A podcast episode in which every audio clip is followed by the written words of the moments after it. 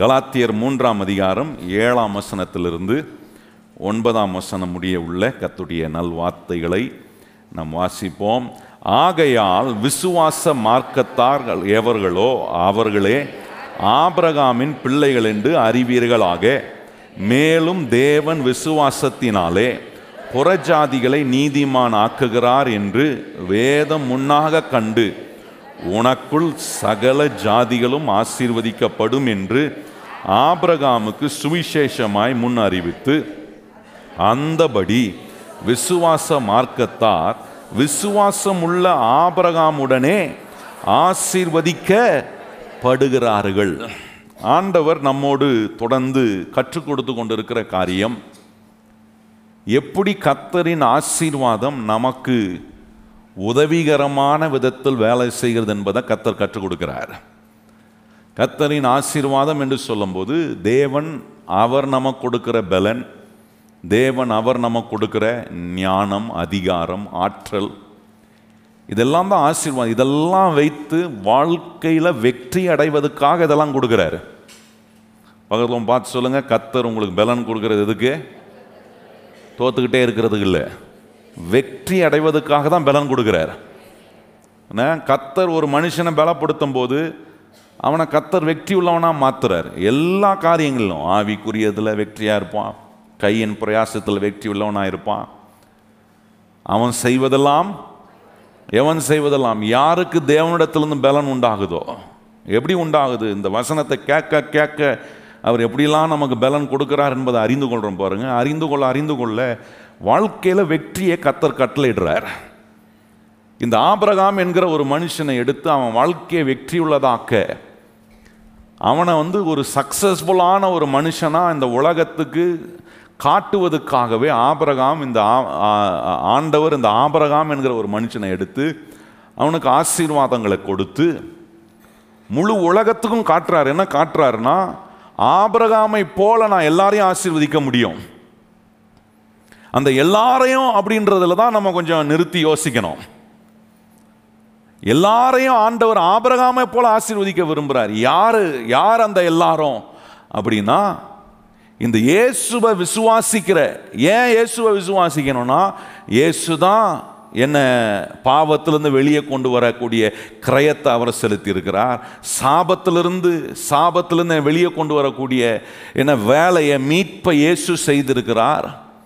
என்னை ஆசீர்வதிப்பதுக்கான வேலையை இயேசுநாதர் செய்திருக்கிறார் என்று எந்த மனுஷன் விசுவாசித்து அவருடைய பிள்ளையாய் வாழ தன்னை ஒப்பு கொடுக்கிறானோ, வேதம் சொல்லுகிறது, அந்த எல்லா மனுஷர்களுக்கும் ஆபிரகாம் ஆண்டவர் ஆசீர்வதித்தது போல நம்மளே ஆசீர்வதிக்க அவர் வல்லவராக இருக்கிறார். இந்த ஆசீர்வாதம் பாருங்க, இது நம்ம போய் சம்பாதிக்கிற ஒன்று அல்ல. ஏன் முயற்சினால நான் ஆசீர்வாதத்தை எடுத்துக்கிறேன் கிடையாது. இந்த ஆசீர்வாதம் கர்த்தர் ஒரு மனுஷனுக்கு கொடுக்கிறது.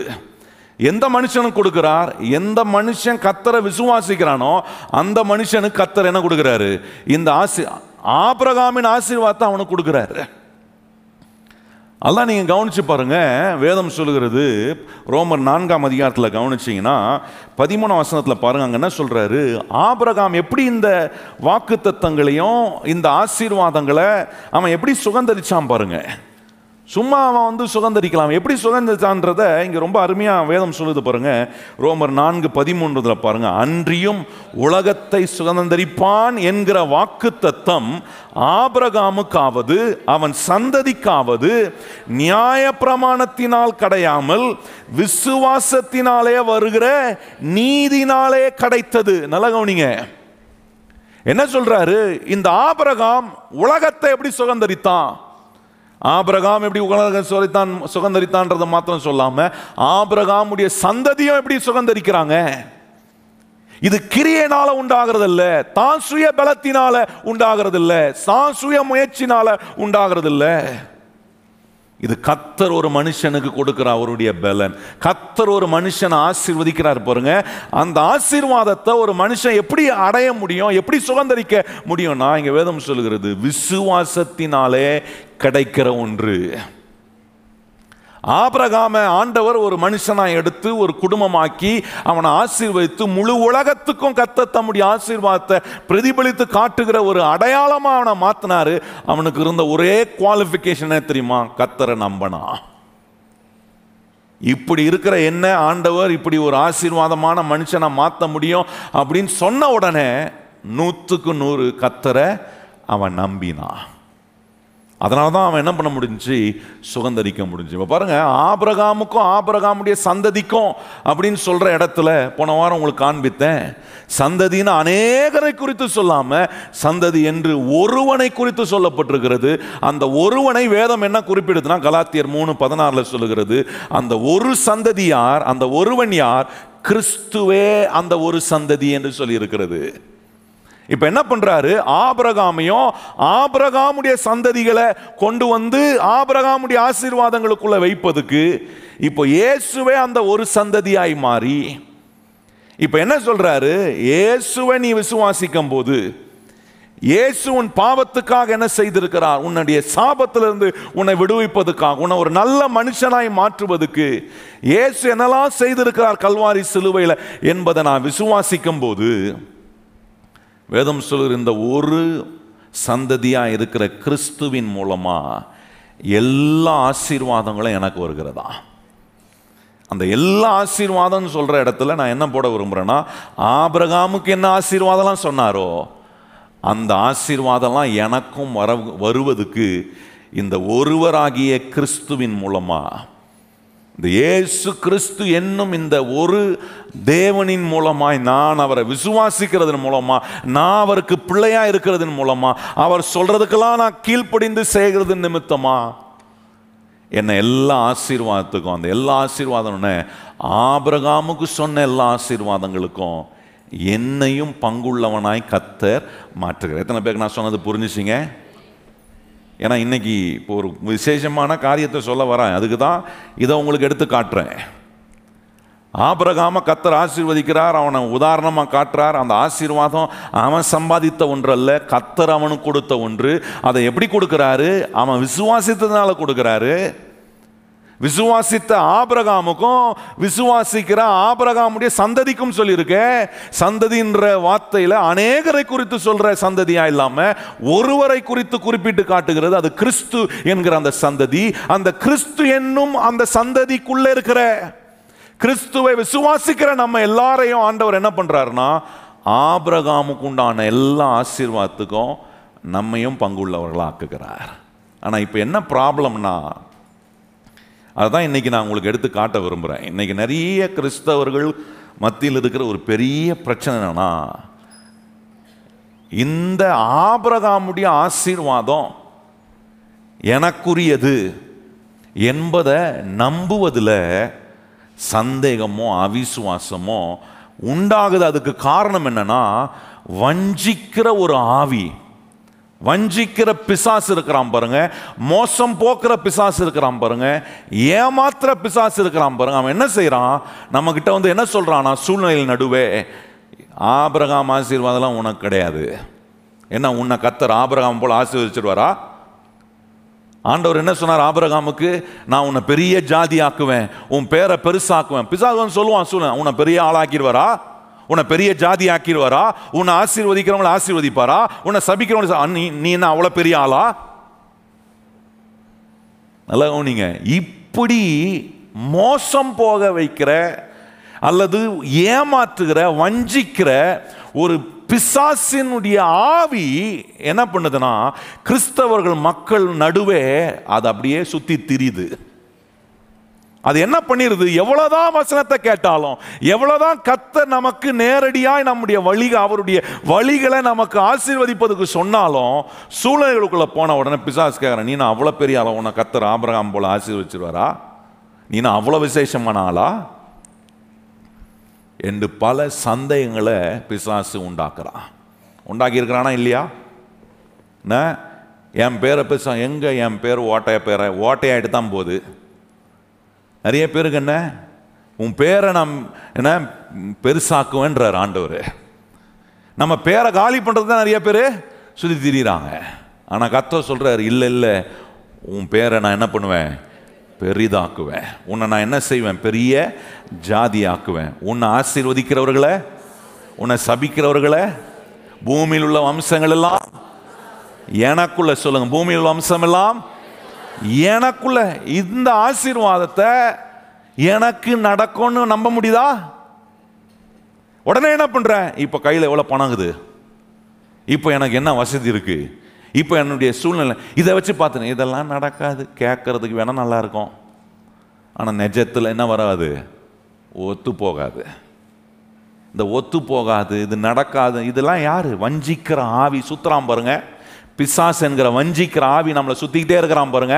அவன் போடுறான் இந்த மாதிரி காரியங்களை, தூக்கிட்டு வந்து மனசுக்குள்ளே போடுறான், எண்ணங்களுக்குள்ளே போடுறான், நம்முடைய இருதயத்துக்குள்ளே அதை அனுப்புகிறோம்.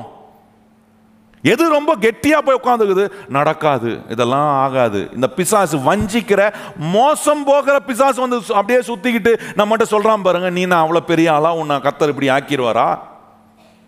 எதை நம்புகிறேன்? ஆண்டவர் சொல்கிறார், நான் உன்னை பெரிய ஜாதி ஆக்குவேன், நான் உன் பேரை பெருமைப்படுத்துவேன், உன்னை ஆசீர்வதிக்கிறவன்.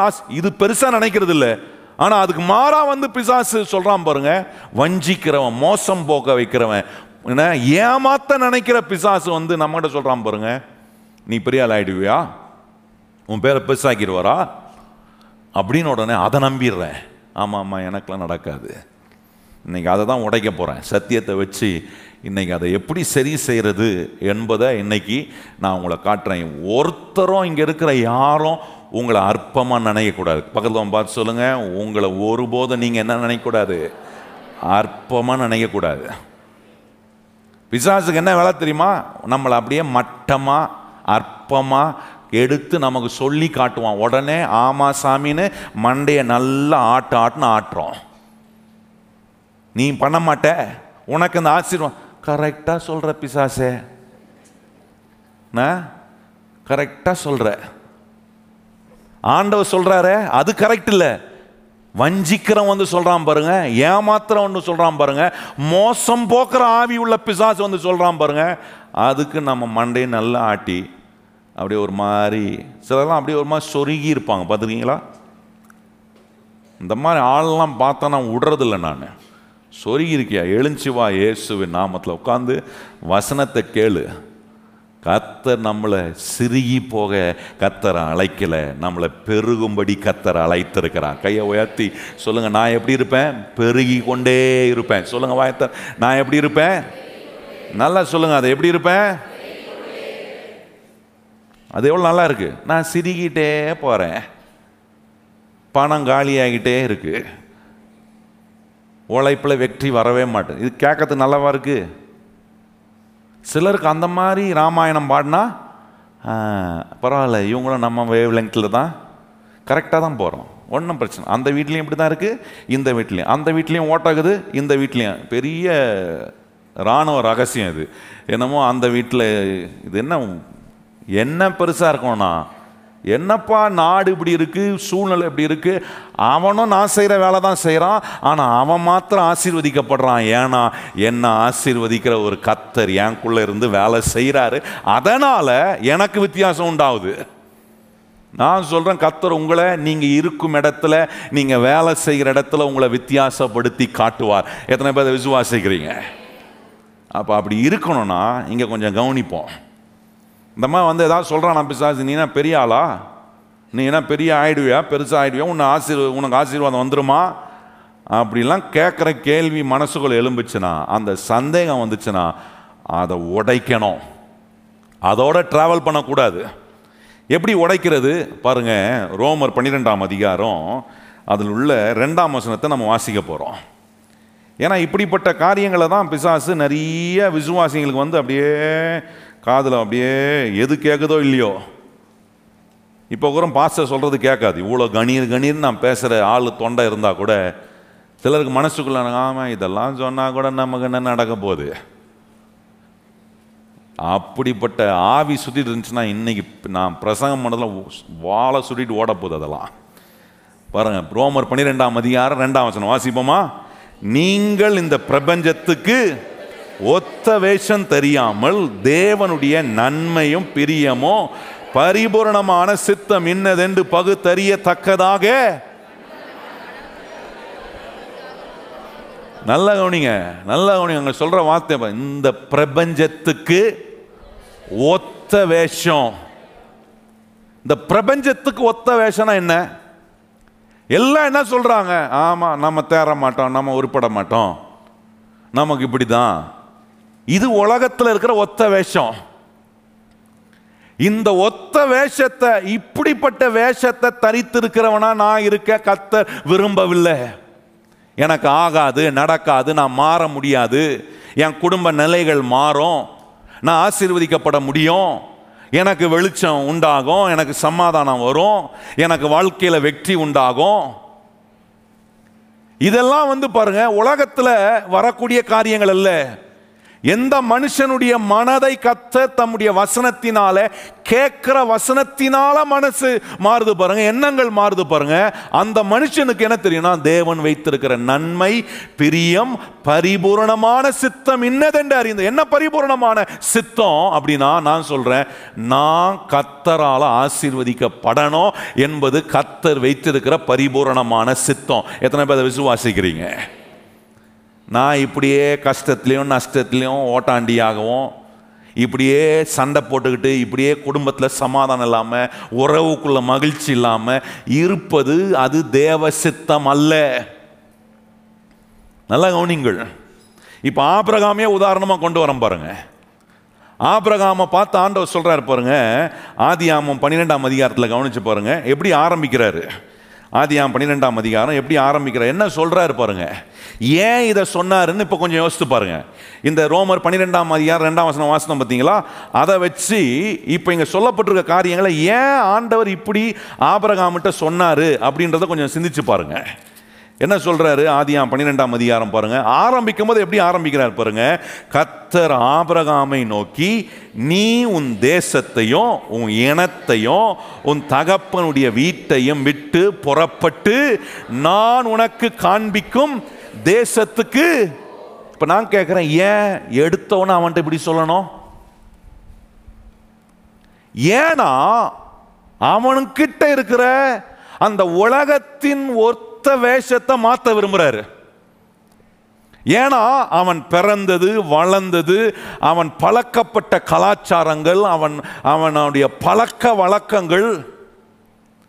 ஆண்டவர் என்ன செய்ய விரும்புறாருன்னா, ஆபிரகாம அவனை அழைத்து அவனை ஒரு புதிய மனுஷனாக்கி ஆண்டவர் என்ன காட்ட விரும்புறாரு, இனியும் வாழ்க்கையில வரப்போகிறதுக்கு எல்லாத்துக்கும் காரணம் யாராதான் இருக்க போறாருன்னா, உன்னை ஆசீர்வதிக்கிற கர்த்தராய் நான் தான் இருக்க போகிறேன், எல்லாமே இனி நான் தான் உனக்கு செய்ய போறேன், அதனால உன்னை நான் மாத்துறதுக்காக.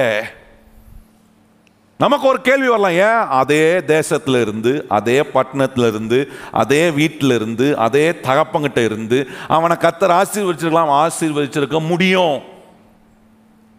ஆனால் ஆண்டவர் என்ன செய்ய விரும்பினார்னா, அவனை வந்து அவனுடைய பேட்டர்னை கர்த்தர் மாற்ற விரும்புகிறார். தமிழில் வந்து இந்த உலகத்துக்கு ஒத்த வேஷன்ற வார்த்தையை ஒரே வார்த்தையாக சொல்லணும்னா பேட்டர்ன்.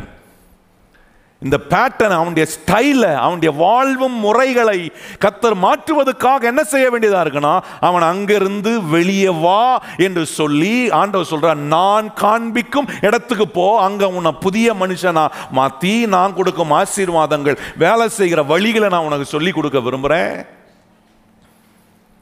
ஏன்னா ஆண்டவர் என்ன செய்ய விரும்பினார்னா, அவனை கம்ப்ளீட்டாக மாற்ற விரும்பினார். பக்கத்தில் பார்த்து சொல்லுங்க, நம்முடைய ஆண்டவர் ஒவ்வொரு நாளும் நம்மளை கம்ப்ளீட்டாக மாற்ற விரும்புகிறாரு. நேற்று இருந்த மாற்றத்தோட இன்னைக்கு ஓடுன்னு சொல்லலை.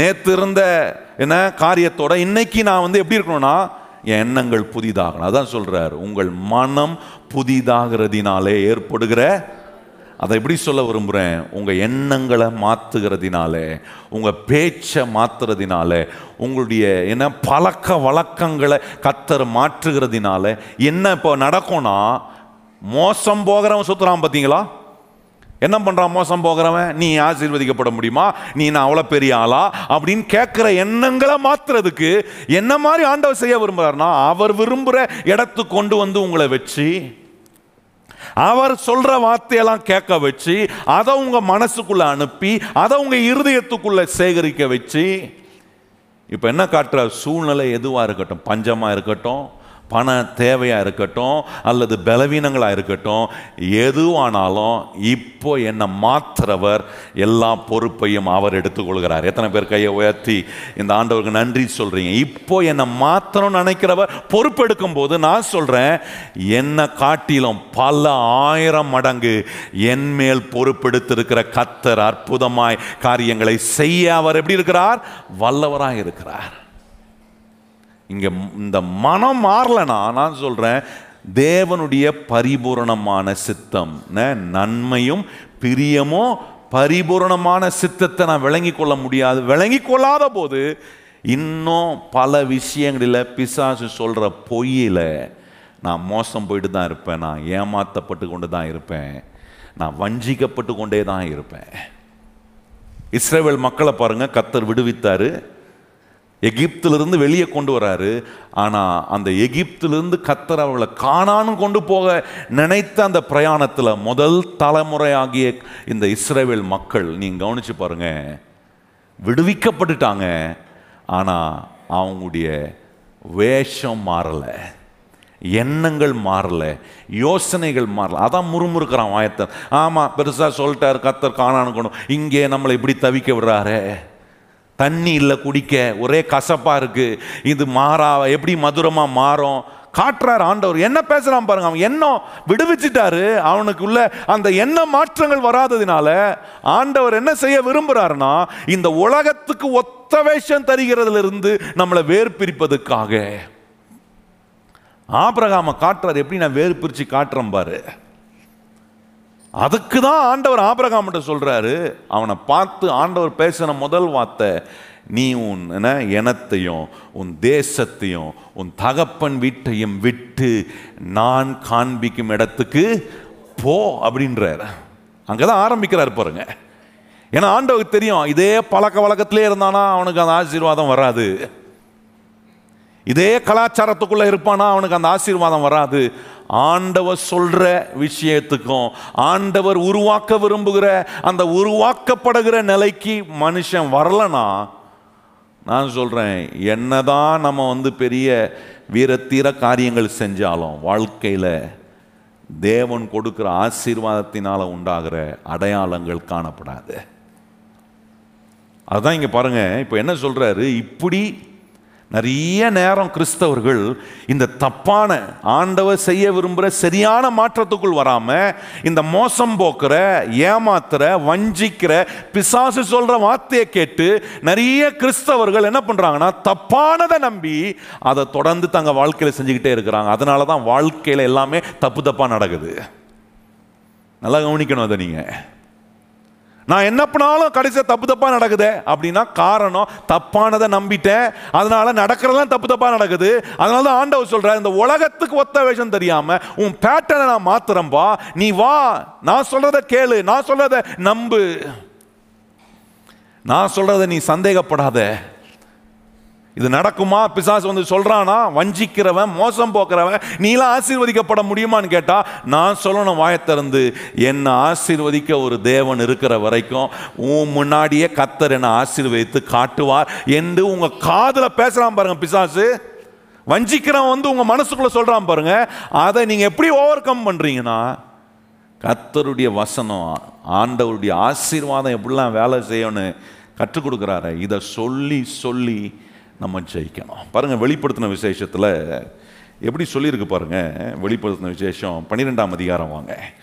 வெளிப்படுத்தின விசேஷம் 12ஆம் அதிகாரம் 9ஆம் வசனத்தை நம்ம எல்லாரும் வாசிப்போமா? எப்படி சொல்லியிருக்கு பாருங்கள்.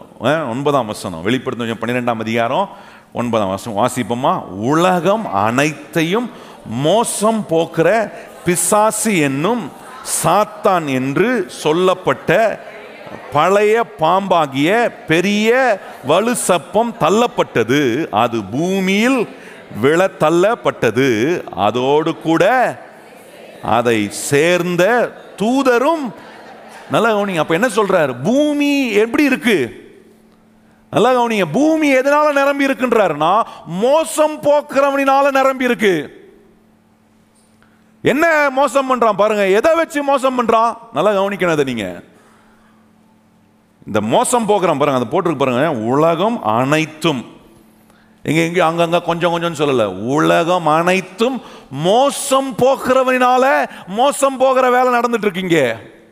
எப்படி மோசம் போக பண்ணுறான் சொல்கிறான், நீலாம் ஆசீர்வதிக்கப்பட முடியாது, நீலாம் உன் தோல்வியிலிருந்து ஜெயிக்க முடியாது, நீலாம் வெற்றி அடைய முடியாது, நீலாம் உயர்ந்து வர முடியாது. நிறைய பேருக்குள்ள ஒரு எண்ணத்தை போடுறான், என்னன்னா தங்களை குறித்து ரொம்ப தாழ்வாக மலிவாக எண்ணுகிற ஒரு எண்ணத்தை போட்டுறாங்க பிசாசு. அவர்கள் பாருங்க வாழ்க்கையில உயர்வதுக்குண்டான எண்ணமே வராது.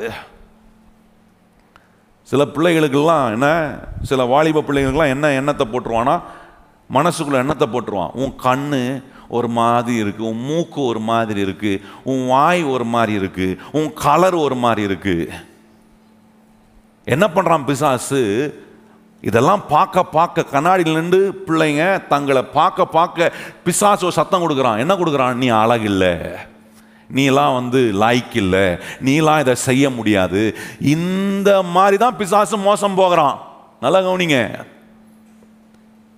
இப்படி மோசம் போக வச்ச அநேக வாலிப பிள்ளைகளை என்ன செய்வானா, ரொம்ப எளிதாக அவனால் கவுக்க முடியும். வீணான காரியங்களுக்குள்ள போய் சிக்கிக்கொள்வாங்க, தகாத காரியங்களுக்குள்ள போய் மாட்டிக்கொள்றாங்க. ஏன்னா தங்களை குறித்து ரொம்ப மலிவான எண்ணம், நான் ஒன்றும் இல்லை, நான் ஒன்றுத்துக்கும் லாய்க்கு இல்லை, நான் ஒன்றும் பெரிய அழகு இல்லை, எனக்கு ஒன்றும் பெரிய ஆற்றல் இல்லை, எனக்கு பெரிய விஷயம்லாம் செய்கிறதுக்கு திறமை இல்லை.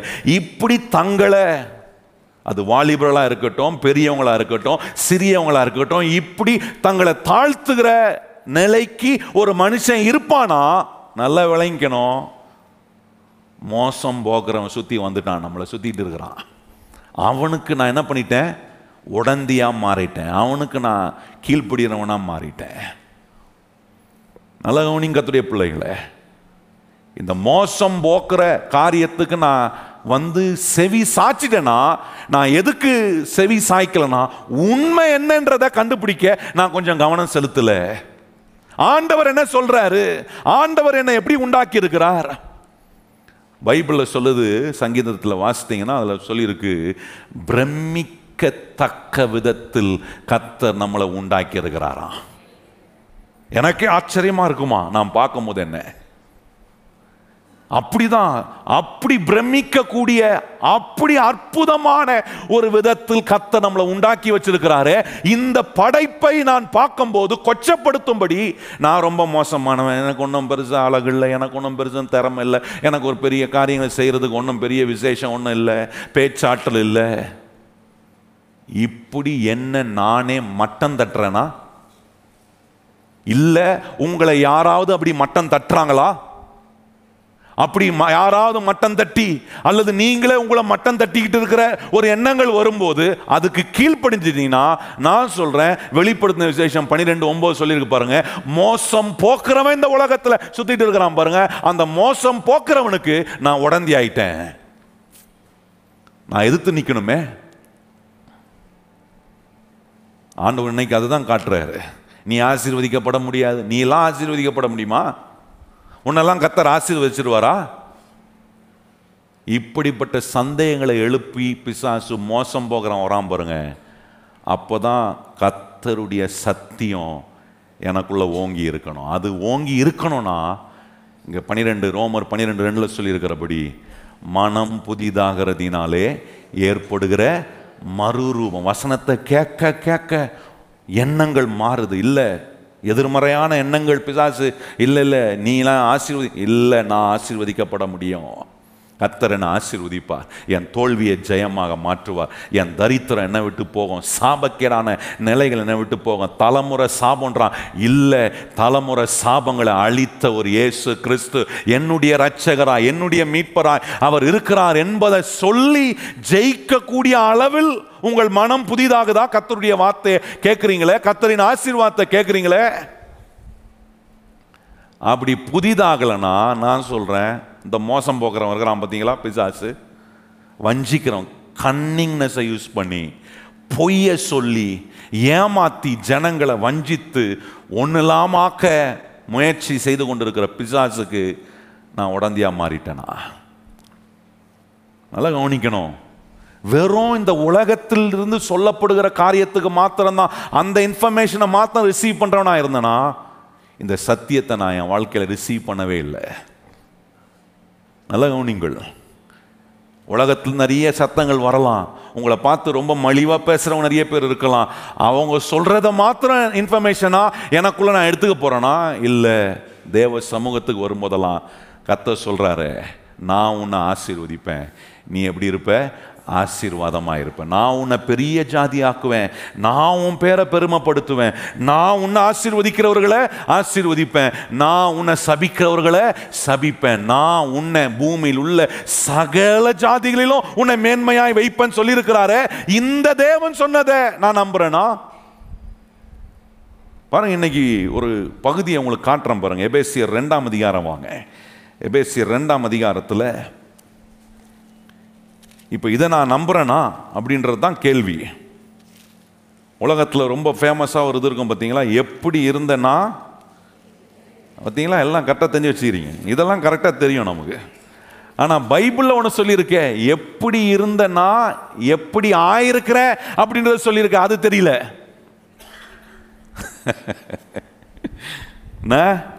நீங்கள் அதை தான் நான் உங்களுக்கு காட்ட விரும்புகிறேன் பாருங்கள். பைபிள் ஒன்று காட்டுது, நீ எப்படி இருந்த, ஆனால் உன்னை நான் எப்படி ஆக்கியிருக்கிறேன்றத கர்த்தர் சொல்கிறாரு. பிசாசு என்ன ஞாபகப்படுத்துவான் தெரியுமா, எப்படி இருந்த தெரியுமா நீ, இப்போ பாரு இப்படி ஆயிட்ட. இது பிசாசு. மோசம் போகிறவன் என்ன பண்ணுறான், சுற்றிக்கிட்டே இருக்கிறான். சுற்றுறானா இல்லையா? என்ன எல்லாம் ஒரு மாதிரி எங்களுக்கே கேர் ஆகுது பாஸ்டர்.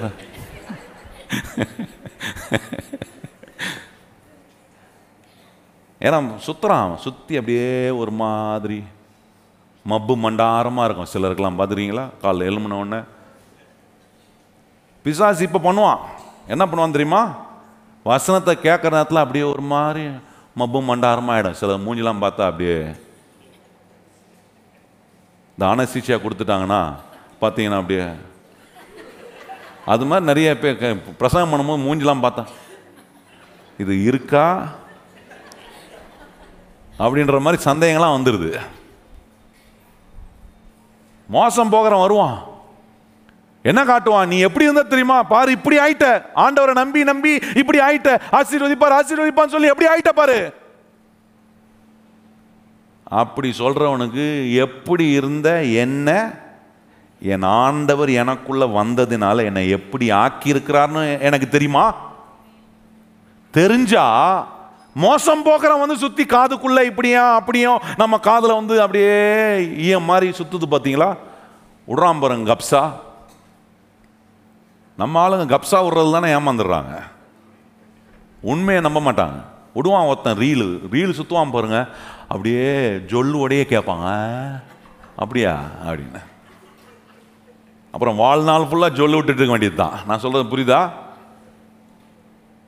சொல்லெல்லாம் துடைக்கிறதுக்கு இப்போ ஐடியா கொடுக்குறேன்.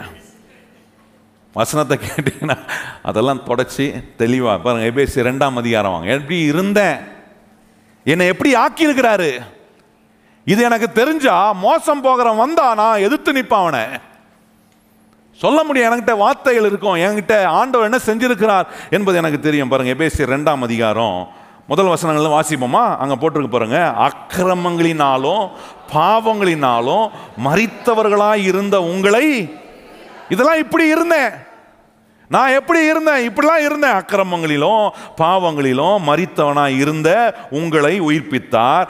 அவைகளில் நீங்கள் முக்காலத்தில் இவ்வுலக வழக்கத்துக்கு ஏற்றபடியாகவும், நல்லா கவனிச்சு பாருங்க எப்படி போட்டிருக்கு பாருங்க, இந்த உலகத்தின் வழக்கத்துக்கு ஏற்ற அப்படின்னா உலகத்தின் வேஷத்தை போல.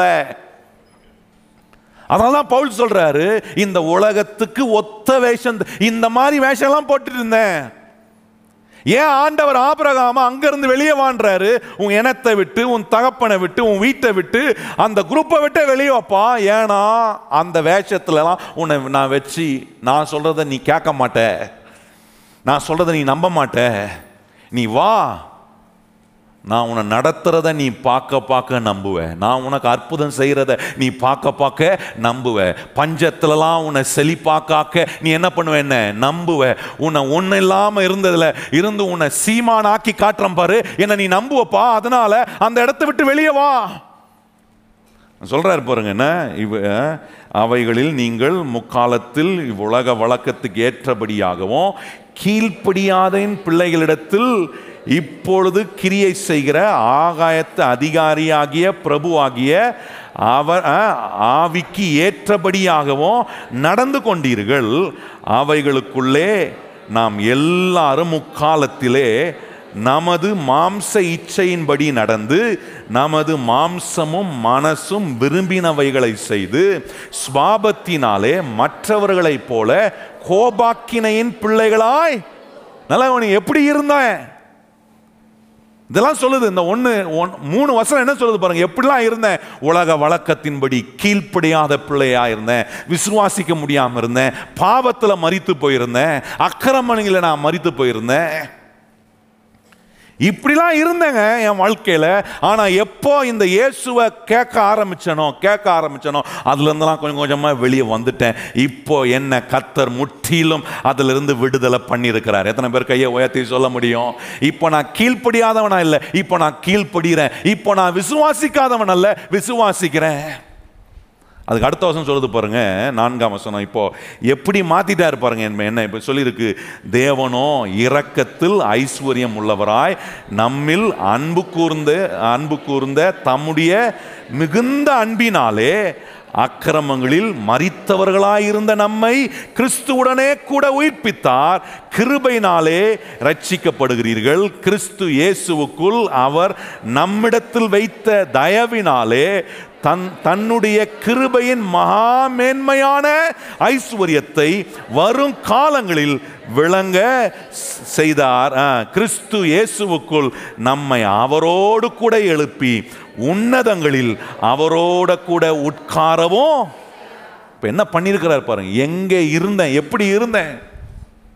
எப்படி இருந்த என்ன ஆண்டவர் எப்படி ஆக்கியிருக்கிறார் என்கிறத ரொம்ப அற்புதமா எபேசியர் 2:1-7 சொல்லுது. முதல் 3 சொல்லுது எப்படி இருந்தேன், 4ஆம் வசனம் 7ஆம் வசனம் வந்து எப்படி ஆக்கியிருக்கிறாரு. இதெல்லாம் எனக்கு எப்படி ஆக்கியிருக்கிறாருன்னு எனக்கு தெரிஞ்சிச்சுன்னா, இப்போ நான் எங்கே இருந்தாலும் மோசம் போக்குறவன் வந்து என்ன சொன்னாலும் நான் சொல்லுவேன், என்னை எப்படி ஆக்கியிருக்கிறாருன்றதை நான் பேசுவேன். இது எந்த உண்மை எனக்கு தெரிலனா அவன் சொல்கிறதுக்கெல்லாம் ஆமா சாமி போட்டுட்டு இருப்பேன். பாருங்கள், இதே அதிகாரத்தில் இதே சாப்டரில் இதே அதிகாரம் இதே புஸ்தகத்தில் கவனிச்சிங்கன்னா எபேசியர் 6ஆம் அதிகாரம் வாங்க, இப்படிலாம் பண்ணியிருக்கிறா எனக்கு தெரிஞ்சிச்சுன்னா 6ஆம் அதிகாரத்தில் பாருங்கள் 10ஆம் வசனம். கடைசியாக என் சகோதரரே கர்த்தரிலும் அவருடைய சத்துவத்தின் வல்லமையிலும் நல்ல, இதெல்லாம் எனக்கு தெரிஞ்சிச்சுன்னா இதில் நான் பலப்படுவேன், இதில் நம்ம ஸ்ட்ராங் ஆகிடுவேன். நான் மோசம் போக்குறவன் எந்த விதத்திலும் நீ ஆசீர்வதிக்கப்பட முடியாது, உன் தோல்வியெல்லாம் ஜெயமாக மாறாது, நீலாம் ஜெயிக்க முடியாது, நீலாம் வந்து ஒன்றுத்துக்கும் லாய்க்கு இல்லை, நீ உருப்பட மாட்ட, நீ தேர மாட்ட, நீ அழகில்லை, உனக்கு திறமை இல்லை, உனக்கு தாளந்து இல்லை, இதெல்லாம் சொல்லக்கூடிய மோசம் போக்குறவன் வந்தா நான் சொல்லுவேன், இல்லை என்னை பலப்படுத்தி இருக்கிற ஒரு சத்தியம் எனக்கு தெரியும். அது என்ன அங்கே பாருங்கள், அடுத்த வருஷம் சொல்கிறாரு, நீங்கள் பிசாசின் தந்திரங்களோட எதிர்த்து நிற்க திராணி உள்ளவர்கள் ஆகும்படி தேவனுடைய சர்வாயுத வர்க்கத்தை தரித்து பாருங்க, எதிர்த்து நிற்க. எல்லாரும் வாய் சொல்லுங்க, வாய்த்தரம் சொல்லுங்க, என்ன நிற்கணும், யார் எதிர்த்து நிற்கணும், மோசம் போக்குறவனை, மோசம் போக்குற பிசாசு, ஏமாத்துற பிசாசு, வஞ்சிக்கிற பிசாச நான் என்ன பண்றேன், எதிர்த்து நிக்க திராணி உள்ளவனா கத்தர் என்ன மாத்துற. கையை உயர்த்தி சொல்லுங்க, இந்த மோசம் போக்குற சொல்லுங்க வாயத்திறந்து, இந்த மோசம் போக்குற ஏமாத்துற வஞ்சிக்கிற பிசாசின் சூழ்ச்சிகளை எதிர்த்து நிற்க என்னை ஆண்டவர் திராணி உள்ளவனாய் கத்தர் மாற்றார். எப்படி மாற்றினாரு, எபேசியர் 2:1-7 விஷயம் எனக்கு தெரியும், மாற்றி என்னை கொண்டு போய் அவரோட உட்கார வச்சிருக்கிறாரு. உட்கார வச்சு என்ன பண்ணுறாரு, ஒவ்வொரு நாளும் என் மனதை புதிதாக வசனத்தை கேட்க வைக்கிறார், கேட்குற வசனத்தின் மூலமாக மனசை புதுசாக்குறாரு, என்னை மாற்றிக்கிட்டே இருக்கிறாரு. நல்ல கவனிங்க கர்த்தருடைய பிள்ளைகளே, இப்படி எதிர்த்து நிற்க திராணி உள்ளவர்களாய் நாம் இருக்க நம்ம கவனமாக இருக்கணும். ஏன்னா நமக்கு வேற எதிலுமே போராட்டம் கிடையாது. வேற எந்த காரியத்திலும் நம்ம போராட வேண்டியதே இல்லை. பிசாசு நம்மோடு போராடுகிற ஒரே இடம் எது தெரியுமா? தேவன் நம்ம குறித்து சொல்ற அவருடைய சித்தம், அவருடைய பிரியம், அவருடைய பரிபூரணமான காரியங்களுக்கு எதிரான எண்ணங்களை எதிரான விதத்தில் நம்மளை வஞ்சிக்க பிசாசு நம்ம மனசை கெடுக்க வந்துக்கிட்டே இருப்பான். என்ன சொல்லுவான்? இல்லை இல்லை, நீ ஆசீர்வதிக்கப்பட முடியாது, உனக்கு இந்த பிரச்சனை மாறாது, உன் குடும்பத்தில் சமாதானம் வராது, உன் கையின் பிரயாசத்தில் வெற்றி வர, உன் தொழிலில் வெற்றி கிடைக்காது, இழுத்து மூடு, க்ளோஸ் பண்ணு, இனிமேல் நீ முன்னேற முடியாது. இல்லை, அப்போ தான் சொல்லணும், இல்லை கர்த்தர் என் கூடவே இருக்கிறாரு, மூடுறதுக்கு இல்லை, என் கூட இருக்கிறதுக்கு. மூடக்கூடிய ஒரு சூழ்நிலையில் கூட ஒரு புதிய ஆரம்பத்தை கர்த்தர் எனக்காக உண்டாக்க அவர் என் கூட இருக்கிறாரு என்பதை நான் அறிந்து அந்த நம்பிக்கையோட என்னை உயர்த்திருக்கிறார், என்னை உயர்த்துறார், என்னை விடுவிப்பார், என்னை இத்தனையோ காரியங்கள் விடுவித்திருக்கிறார், என்னை மறுபடியும் விடுவிக்க அவர் வல்லவராய். இப்படி ஆண்டவர் கொடுத்திருக்கிற எல்லா விதமான ஆயுதங்களை தரித்து கொண்டு பாருங்க. அங்கே நீங்கள் வாசித்தீங்கன்னா 13ஆம் வசனத்திலிருந்து 14ஆம் வசனம் வாசித்து பாருங்க. சத்தியம் என்னும் கச்சையை உன் அறையில் கட்டினவர்களாகவும், நீதி என்னும் மார்க்க வஸ்திரத்தை தரித்தவர்களாகவும், சமாதானத்தின் சுவிசேஷத்துக்கு உரிய ஆயுதம் என்னும் பாதரட்சைகளை கால்களிலே தோய்த்தவர்களாகவும், பொல்லாங்கன் எய்யும் அக்கினி அஸ்திரங்களை எல்லாம் அவிழ்த்து போடத்தக்கதாய் எல்லாவற்றுக்கும் மேலாக விசுவாசம் என்னும் கேடகத்தை பிடித்து கொண்டவர்களாயும் நில்லுங்கள். இரட்சண்யம் என்னும் தலை சீராவையும் தேவ வசனமாகிய ஆவின் பட்டயத்தையும், இதெல்லாம் எடுத்து பிடிச்சி நிற்கணும், எதிர்க்கணும். சும்மா எதையோ பிடிச்சிட்டு இல்லை, சும்மா அவங்க இவங்களையும் பிடிச்சிக்கிட்டு இல்லை, சும்மா அதையும் இதையும் பிடிச்சிக்கிட்டு இல்லை. கர்த்தர் கொடுத்திருக்கிற அவருடைய வசனம், அவர் அந்த வசனத்தினால உண்டாகிற விசுவாசம், இது மேல நான் பற்றி வாரம் வாரம் கர்த்தர் எனக்கு போதிக்கிற அந்த சத்தியத்தை நான் ரொம்ப ஸ்ட்ராங்கா பிடிச்சிக்கிட்டு என்ன வேணா நடக்கட்டும், என்னை கர்த்தர் கைவிடவே மாட்டார்.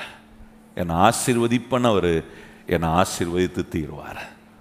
அதுக்கான வழிகளெல்லாம் கர்த்தர் எனக்கு சொல்லி கொடுக்குறாரு. அதுக்கு தான் பாருங்கள், பவுல் தீமொத்தியூ சொல்லும்போது 2 தீமொத்தியூ எப்படி சொல்கிறார்? ஜாக்கிரதையாக இரு.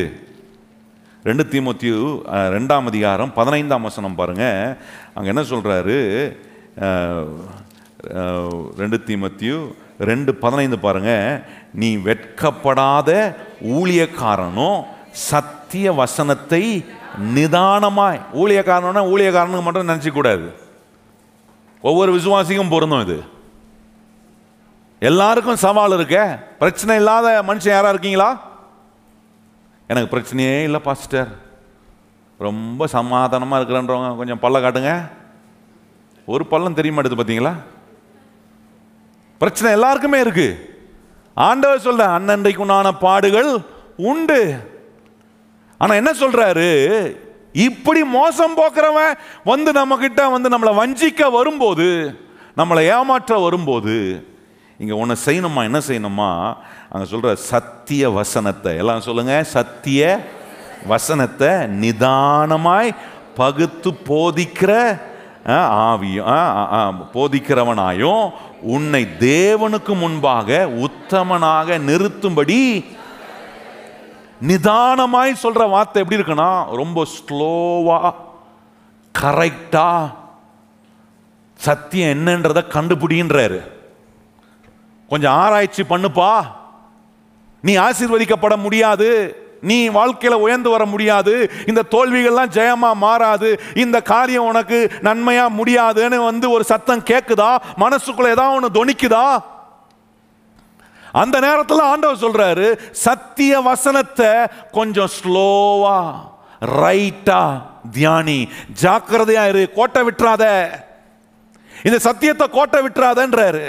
உன்னை ஆசீர்வதிக்க தேவன் ஒருவன் சொல்லியிருக்கிறாரு, அதுக்குண்டான வழிகளை உனக்கு கற்றுக் கொடுக்கிறாரு, அதை கொஞ்சம் ஸ்லோவா ரைட்டா நிதானமா ஜாக்கிரதையா கொஞ்சம் அது மேல உன் கவனத்தை வைப்பா. மோசம் போகிறவனுக்கு இடம் கொடுத்துடாத. மோசம் போகிறவன் பாருங்க அப்படியே இந்த ஆவி சுத்திக்கிட்டே இருக்கும். இந்த ஆவி எங்கே போனாலும் விடாது, வரும், அப்படியே வரும், சுற்றிக்கிட்டே வரும்.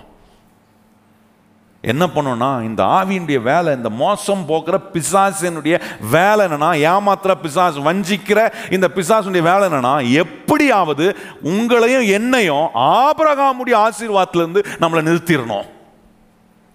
இந்த ஆபிரகாமுடைய ஆசீர்வாதம், ஆண்டவர் கொடுத்திருக்கிற ஆசீர்வாதம் நமக்கு வேலை செய்யாதபடிக்கு எப்படியெல்லாம் நம்மளை ஏமாற்றி வஞ்சித்து அது நம்ம வாழ்க்கையில் செயல்படாதபடி நிறுத்துறதுக்கு என்ன பண்ணலாம்? பிசாசுக்கு பாருங்க, ஒன்றும் பெரிய சக்திலாம் கிடையாது அவனுக்கு. நல்லா கவனிக்கணும். ஆபிரகாம் கொடுத்துருக்க ஆசீர்வாதத்தை அவன் நிறுத்தும்படி வஞ்சிக்கிறவனா, அவன் என் வாழ்க்கையில் வேலை செய்கிறான், நீங்கள் உடனே அவன் பிசாசு ரொம்ப பவர்ஃபுல் நினச்சிக்கூடாது. பிசாசுக்கெல்லாம் ஒன்றும் பவர் கிடையாது. ஒரே ஒரு ஆப்சல்யூட் பவர் இந்த என்ன உலகத்திலும் வானத்திலும் பூமியிலும் பூமி கீழேயும் இருக்குன்னா அது நம்முடைய ஆண்டவராகி இயேசு ஒருத்தருக்கு மாத்திரம்தான் வல்லமை இருக்குது. எத்தனை பேர் விசுவாசிக்கிறீங்க? நிச்சயமான ஒரு வல்லமை வானத்திலும் பூமியிலும் பூமி கீழேயும் இருக்குன்னா அது நான் ஆராதிக்கிற இயேசுவுக்கு மாத்திரம்தான் வல்லம். பிசாசுக்கெல்லாம் ஒன்றும் வல்லமை கிடையாது. ஆனால் பிசாசுக்கிட்ட ஒன்று இருக்குது. என்ன இருக்குது தெரியுமா? நம்மளை ஏமாத்துற பெரிய பொய்யை வச்சுருப்பான். ஏமாத்துற பொய்யை சொல்லி, அந்த பொய்யின் மூலமாக உண்டாகிற எண்ணத்தை உள்ள அனுப்பி, அந்த மோசம் போக்கக்கூடிய, அந்த ஏமாற்றக்கூடிய, வஞ்சிக்கக்கூடிய அந்த வைத்து தான் இன்னைக்கு நிறைய கிறிஸ்தவர்களை எதிலிருந்து விளக்கிட்டனா, உனக்கு ஆசீர்வாதம் கிடையாது. இந்த வஞ்சிக்கிற ஆவி இருக்கு பாருங்க, அது எதுக்கு எதிராக இருக்கும்னா ஆசீர்வாதம். கர்த்தர் கொடுக்கும் அவருடைய ஆசீர்வாதம் வேலை செய்யாதபடிக்கு அதை எதிர்க்கிற ஒரே ஒரு சக்தி எதுனா, இந்த மோசம் போக்குற, வெளிப்படுத்தின விசேஷம் வாஸ்தம் பாருங்க, மோசம் போக்குற பிசாசானவன், வஞ்சிக்கிற பிசாசானவன், ஏமாற்றுகிற பிசாசானவன் எப்பொழுதுமே எதுக்கு எதிராக நிற்பானா, கர்த்தரின் ஆசீர்வாதம், ஆண்டவர் ஆபிரகாமுக்கு கொடுப்பேன்னு சொன்ன அந்த ஆசீர்வாதத்துக்கு எதிராக நின்று பாருங்க. 1 பேதுரு இந்த வசனங்கள் எல்லாம் நீங்கள் ஞாபகம் வச்சுக்கணும். நிதானமாக யோசிக்கிறேன்னா, வாரம் வாரம் பாஸ்டர் சொல்லிக் கொடுக்குறாரு, சத்தியத்தை சொல்லித்தராரு, இதெல்லாம் உட்காந்து சூழ்நிலைகளுக்குள்ள, சோர்வுக்குள்ள, மோசம் போக்குற வந்து காதுக்குள்ள, மனசுக்குள்ள கெடுக்க வரும்போது அங்கே உட்காந்து கொஞ்சம் நிதானமாக யோசிக்கிறேனா, கொஞ்சம் ரைட்டாக திங்க் பண்ணுறேனா பாருங்கள். 1 பேதுரு 5 அதிகாரம் வாங்க, 8 வசனம் பாருங்கள், எவ்வளோ அருமையாக சொல்கிறார். இப்போ பிசாசுக்கு வல்லமையே இல்லைன்றது இதில் புருவாயிடும். சில நினச்சிட்டு இருக்கிறீங்க, அவன் தான் என் ஆசீர்வாதத்தெலாம் தடுக்கிறான், அவன் தான் பெரிய சக்தி உள்ளவன் மாதிரி நினைக்கிறீங்க. கிடையாது, அவனுக்கு சக்தியே கிடையாது. அவன் யூஸ் பண்ணுற ஒரே ஆயுதம் எதுனா, பொய் என்கிற ஆயுதம். அந்த பொய்யை வச்சு இன்றைக்கி நிறைய கிறிஸ்தவங்களை அவன் மோசம் போக பண்ணுறான், ஏமாத்துறான், வஞ்சிக்கிறான். இன்றைக்கி நான் கேட்குறேன், மோசம் போக்குற அந்த என்ன கருவியின் மூலமாக பிசாசு உபயோகப்படுத்துகிற பொய்யை நம்பி இன்றைக்கி நான் மோசம் போயிருக்கிறேன்னா? அதுதான் ஆண்டவர் காட்டுறேன், நீ எப்படி இருந்த, உன்னை எப்படி ஆக்கியிருக்கிறேன். இப்போ ஆண்டவர் சொல்கிறாரு பாருங்க, 8 வசனம் பாருங்க, அங்கே வாசிங்க. தெளிந்த புத்தி உள்ளவர்களாய் இருங்கள். எல்லாரும் எப்படி இருக்கணுமா? ஏன் தெளிந்த புத்தி உள்ளவர்களாக இருக்கணும்? மோசம் போகிறவன் என்ன பண்ணுறான்? வரான், பொய்ய சொல்கிறதுக்கு வரான். தெளிந்த புத்தி, பக்கத்தில் பார்த்து சொல்ல, எப்படி இருக்கணுமோ? தெளிந்த புத்தி உள்ளவர்கள். தெளிவாகிறீங்களா? எல்லாம் தெளிவாக தான் இருக்கிறீங்களா? இல்லை ஒரு மாதிரி அப்படியே ஒரு மாதிரி மப்பு மண்டாரமாகுதா? அதெல்லாம் பண்ணுவான் பிசாசு. ஏன்னா சத்தியம் இங்கே வசனம் பாருங்க, இந்த கேட்டிங்கன்னா அவனை எதிர்க்க ஆரம்பிப்பின்னு அவனுக்கு தெரியும். அதனால் என்ன பண்ணுவானா, அப்படியே ஒரு மாதிரி, இப்போ தான் சுகர்லாம் ஏறிடும், அப்படியே உசுன்னு சிலருக்குலாம் அப்படியே பிபி ஏறி அப்படியே அப்படியே சொருவிட்டு இருக்கிற மாதிரி ஆகும். இயேசுவின் நாமத்தில் வசனத்தை கேட்க கேட்க சரீரத்துக்குள்ள ஆரோக்கியத்தை கர்த்தர் உண்டாக்குவார். எல்லாம் நார்மல் ஆகும். எத்தனை பேர் விசுவாசிக்கிறீங்க? வசனத்தை அனுப்பி குணமாக்குறவர், வசனத்தை அனுப்பி குணமாக்குறார், வியாதியும் குணமாக்குறாரு, மனசுக்குள்ள மோசம் போக்க போடுறான் பாருங்க பொய்ய பிசாசு, அதையும் குணமாக்குறார். எத்தனை பேர் நம்புறீங்க கர்த்தர் அதை குணமாக்குறார்? அதனால சொல்றாரு தெளிந்த. நம்ம யார், நம்மளாம் யாரு?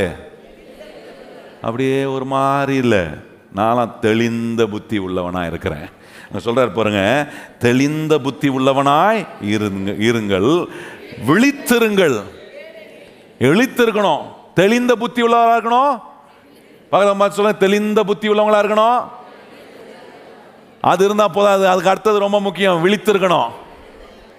தெளிவாக தான் இருக்கிறேன், அப்படி ஒரு மாதிரி இருந்தேன், விழிப்பா இல்லைன்னா காலி. தெளிந்த புத்தி உள்ளவர்களாகவும் விழித்திருங்கள், ஏனெனில் உங்கள், அதை எப்படி சொல்லணும், நிறைய கிறிஸ்தவங்க எப்படி, ஏனெனில் நீங்கள் அதிகமாய் விரும்புகிற நேசிக்கிற உங்கள் சாத்தானாகிய, நிறைய கிறிஸ்தவங்க அப்படித்தானே இருக்கிறா, ரொம்ப பிடிக்கும். யார? பிசாசு சொல்ற பொய் ரொம்ப பிடிக்குதே, பிசாசு சொல்ற பொய். ஆமா, நீ ஒருத்தன் தான் என்ன புரிஞ்சு வச்சிருக்கிற தெரியுமா. சிலருக்கெல்லாம் பாஸ்டர் அப்படியே நேரம் இப்பதான் சொல்லிட்டு வந்தேன், அப்படியே எனக்கு சொல்றீங்க, ஏன்னா அவன் உங்க ஃப்ரெண்ட் ஆச்சே, எதிராளி இல்லை அவன். அவன் யாரு? ஒண்ணுக்கு ஒண்ணு பாஸ்டர், ஒண்ணு விட்டான் மச்சான் மாதிரி, அவன் ஒண்ணுக்கு ஒண்ணு என் கூட. இங்க சொல்லுது ஏனெனில், எப்படி எப்படி அந்த இடத்துல அந்த வார்த்தையே அந்த தோற்றமே மாறுது பாருங்க. தெளிந்த புத்தி உள்ளவனாயிரு, விழித்திரு, ஏனெனில் உங்கள் எதிராளியாகிய பிசாசானவன் கெச்சிக்கிற, இங்க இந்த வார்த்தையெல்லாம் பேதுரு போட்டிருக்காரு பாருங்க, அதை கரெக்டாக கவனிக்கணும். பேதுரு என்ன போடல, உங்கள் எதிராளியாகிய பிசாசானவன் சிங்கம் போல அப்படின்னு போடல. எப்படி போட்டிருக்காங்க, எப்படி போட்டிருக்காங்க பாருங்க, பேதுரு எப்படி போட்டிருக்காரு பாருங்க. ஏன்னா ஏனெனில் உங்கள் எதிராளியாகிய பிசாசானவன் கெச்சிக்கிற சிங்கம் போல எவனை விழுங்குறான், இல்ல விழுங்கலாமோ சிங்கம் போல. என்ன சொல்றாரு?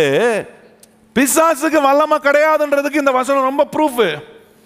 என்ன சொல்றாரு? சிங்கம் போல வேஷம் போட்டு வருவான், ஆக்ட் தான் பண்ண முடியும் அவனால.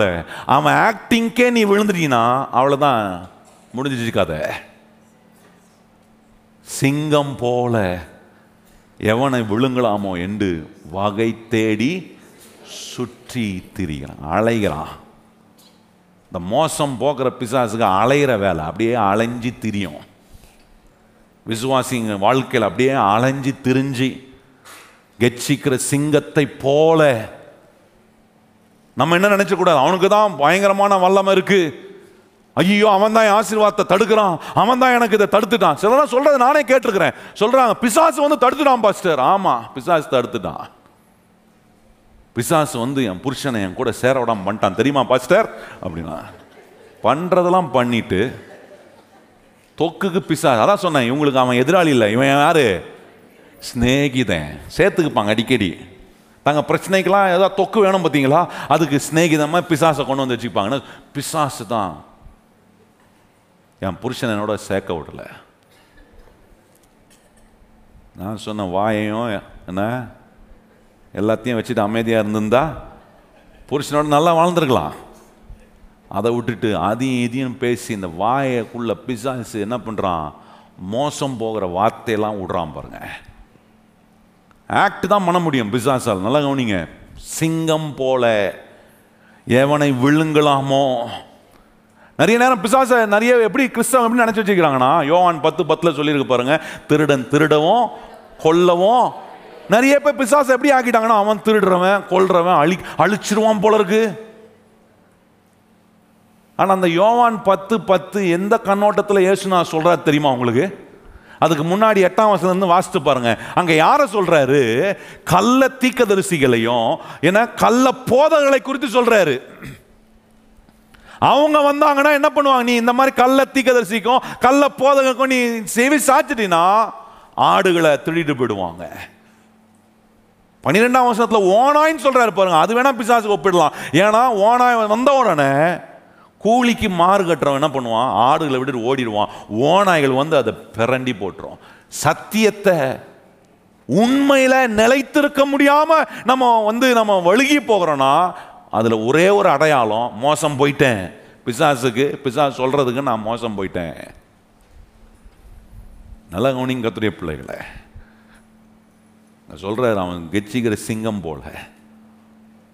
அதுதான் நீங்கள் லூக்கா 10ஆம் அதிகாரம் 19ஆம் வசனத்தில் கவனித்து பாருங்கள். அவன் கெச்சிக்கிற சிங்கம் போல தான், எவனை விழுங்குறான், ஆக்ட் தான் பண்ணுறான், மோசம் போகிறதுக்கு நிறைய பொய்யை கொண்டு வந்து சொல்கிறான். இதெல்லாம் கேட்டு நீ வந்து மயங்கி விழுந்துடாத. எதிர்த்து நிற்கணும், எதிர்த்து நிற்க திராணி உள்ளவர்களாக இருக்கிறீர்கள் என்பதை மறந்துடாதீங்க. இங்கே சொல்கிறார் பாருங்க, லூக்கா 10 விசுவாசிகளுக்கு ஆண்டவர் சொல்கிறார், இதெல்லாம் தெரிஞ்சிச்சுன்னா நான் என்ன பண்ணுவேன்? இப்படி பண்ணுறேன்னா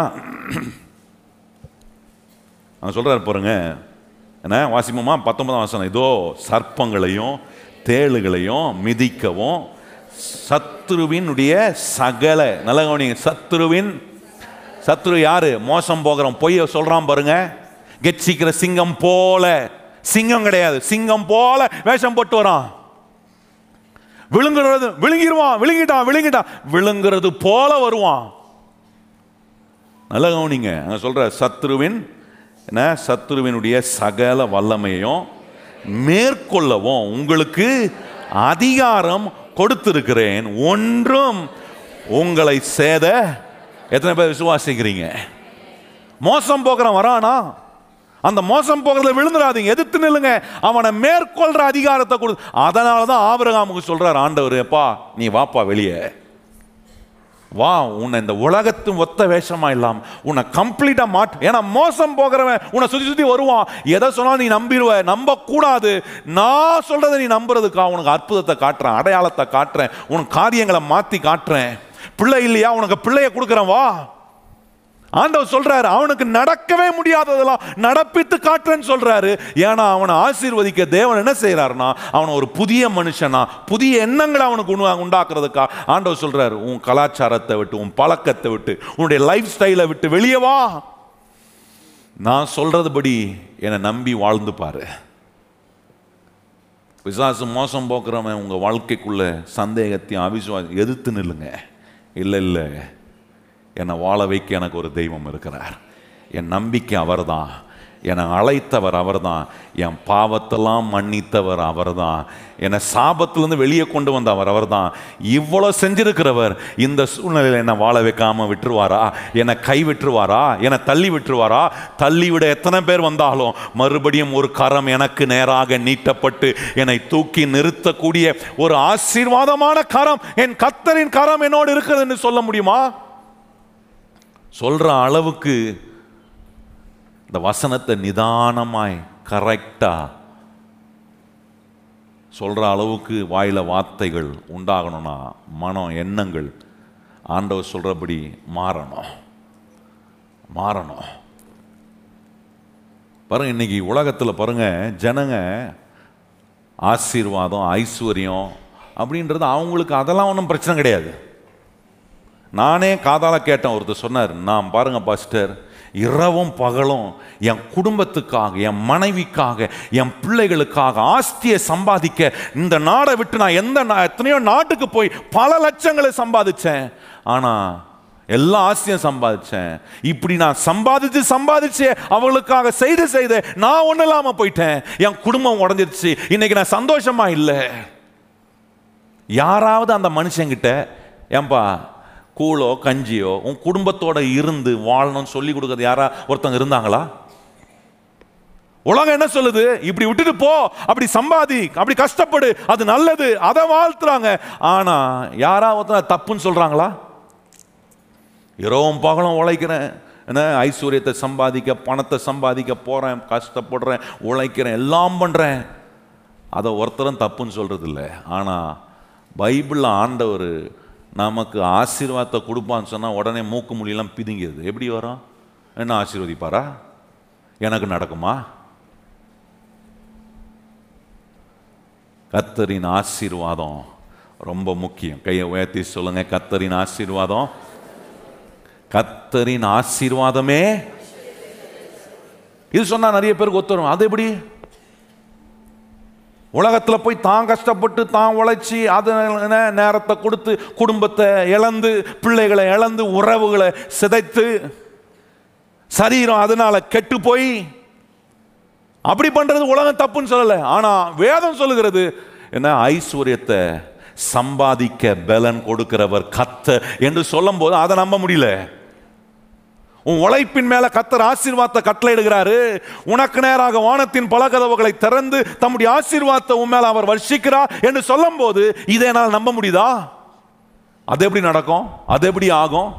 வந்துட்டான் மோசம் போக்குறவன் சொல்கிறான், நீலாம் ஆசீர்வதிக்கப்பட முடியாது, நீலாம் நல்லா இருக்க முடியாது, நீலாம் உயர்ந்து வர முடியாது, உன்னெல்லாம் கர்த்தர் மாற்ற மாட்டார், உனக்கெல்லாம் நன்மை செய்ய மாட்டார். இதெல்லாம் பிசாசு சொன்னவன் நம்புறேன். மோசம் போகிறவன் வந்து காதில் இப்படி வந்து இதெல்லாம் சொல்லும் போது அதை எதிர்க்கிறேனா அல்லது அதுக்கு நான் உடந்தி ஆகிறேனா?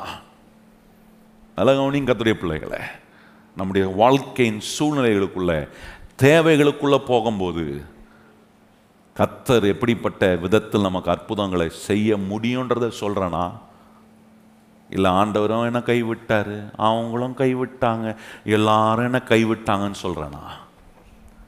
இப்படி வார்த்தைகள் வாயில் வந்துச்சுன்னா நான் சொல்கிறேன், மோசம் போக்கிட்டான் பிசாசு, இடம் கொடுத்துட்டீங்க. ஜாக்கிரதையாக இருக்க வேண்டியனா, நிதானித்து யோசிக்க வேண்டியனா? யோசிக்காமல் நான் என்ன பண்ணிட்டேன்? மோசம் போகிற பிசாசு சொன்ன பொய்யை நம்பி, ஆமாம் என்னத்தான் ஆண்டவர் பிசாசு செஞ்சிட்டாரு. அதுதான் ஆண்டவர் சொல்கிறார், வா வெளியே வா, கொஞ்சம் வார்த்தம் என் மேலே நம்பிக்கையவை, உன் மனசை என் வார்த்தையினால் நிரப்பு, நான் சொல்கிறத மாத்திரம் தெய்வ வாக்காக எடுத்துக்கொள், நான் சொல்கிறது தான் நடக்கும், அதான் உண்மை, பிசாசு சொல்கிற பொய்யை நம்பாத. கர்த்தர் நம்மளை ஆசீர்வதிப்பது உண்மை. எத்தனை பேர் விசுவாசிக்கிறீங்க? ஆசீர்வதிப்பதுக்கான வழிகள்லாம் சொல்லித்தராரு பாருங்க. வாரம் வாரம் சும்மா வந்து ஆசீர்வதிப்பேன் ஆசீர்வதிப்பேன்னு சொல்லலை, ஒவ்வொரு முறை அந்த ஆசீர்வாதம் வர்றதுக்கு நமக்கு ஒரு வழியை காட்டிக்கிட்டே இருக்கிறாரு பாருங்க. இன்றைக்கி சொல்கிறார், இந்த ஆசீர்வாதம் வராதபடிக்கு மோசம் போகிறவன் அப்படியே வந்து சுற்றி திரிகிறான். உன் வாழ்க்கையில் அப்படியே மோசம் போகிறவனை சுற்றி திரிகிறான், அவனுக்கு இடம் கொடுத்துடாத. கர்த்தருடைய பிள்ளைகளை இன்னைக்கு ஆண்டவர் உங்களுக்கு சொல்கிறாரு, உங்களுக்கு முன்பாக கர்த்தர் ஆசீர்வாதத்தை வச்சிருக்கிறார். எத்தனை பேரை விசுவாசிக்கிறீங்க? எனக்கு முன்பாக கர்த்தர் ஆசீர்வாதத்தை வச்சிருக்கார். சொல்லுங்கள் கையை உயர்த்தி, எனக்கு முன்பாக ஆசீர்வாதம், என் குடும்பத்துக்கு ஆசீர்வாதம், என் வேலையில் கர்த்தர் ஆசீர்வாதத்தை கட்டளையிட்டிருக்கிறார். இந்த தேவனின் ஆசீர்வாதத்தை நான் நம்புகிறேன். எத்தனை பேர் கையை உயர்த்தி சொல்லுங்க, இந்த கர்த்தரின் ஆசீர்வாதத்தை நான் நம்புகிறேன், இது எனக்கு பழிக்கும். எத்தனை பேர் விசுவாசி, இந்த ஆசீர்வாதம் என் மேலே பழிக்கும். நீ ஆசீர்வதிக்கப்பட முடியாதுன்னு சொன்னால் அதை நம்பாதீங்க. உன் தேவைகள் சந்திக்கப்படாது, நீ கைவிடப்பட அதை நம்பாதீங்க. உங்களுக்கு உதவி செய்ய யாரால முடியாது, உன்னை காப்பாற்ற யாரால முடியாது. நீங்கள் சொல்லணும், இல்லை எல்லாரும் கைவிட்டாலும் என்னை கைவிடாத ஒரு கர்த்தர் இருக்கிறார், என்னை மறுபடியும் தேடி வந்து என்னை ஆசீர்வதிக்க அவர் வல்லவராக இருக்கிறார், மறுபடியும் என்னை வாழ வைக்க அவரால் முடியுன்றதை எனக்கு எடுத்து காட்டுவார் அவர். அதாங்க ஆண்டவர்.